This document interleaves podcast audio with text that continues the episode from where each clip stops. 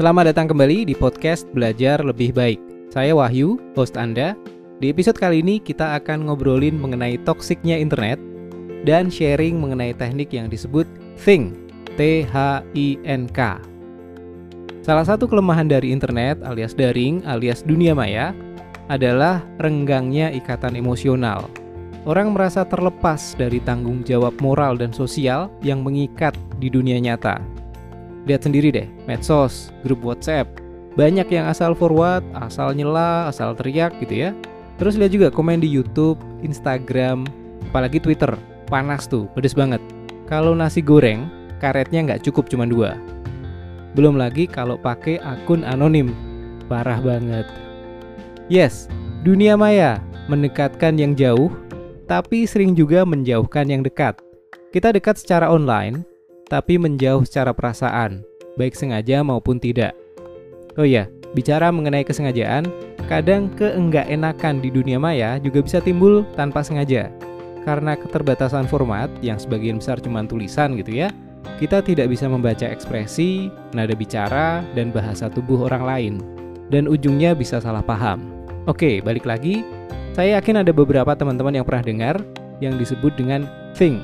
Atau lengkapnya kita bisa sebut pause and think.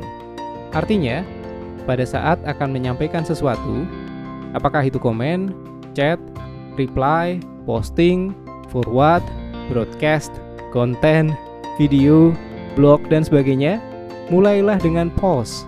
Pause gitu ya, tahan dulu, tahan dulu, jangan buru-buru. Kemudian pikir dengan think, T-H-I-N-K, ini singkatan. T, apakah itu true atau benar gitu ya. Kemudian H, apakah itu helpful alias membantu gitu.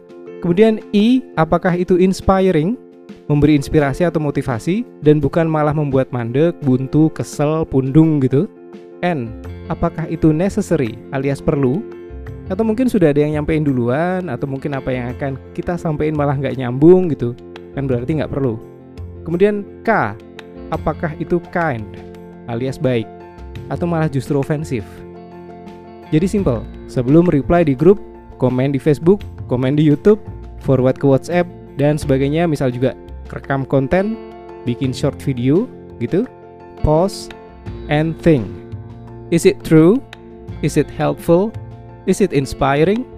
Is it necessary? Dan is it kind? Kalau gagal di salah satu poinnya, maka stop. Jangan dilanjutkan.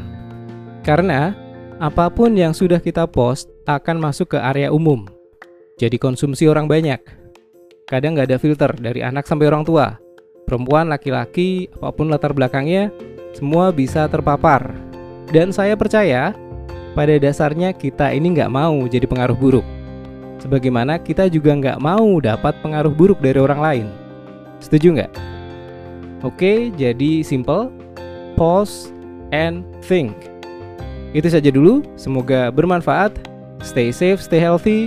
Tetap semangat. Sampai ketemu di episode berikutnya. Bye.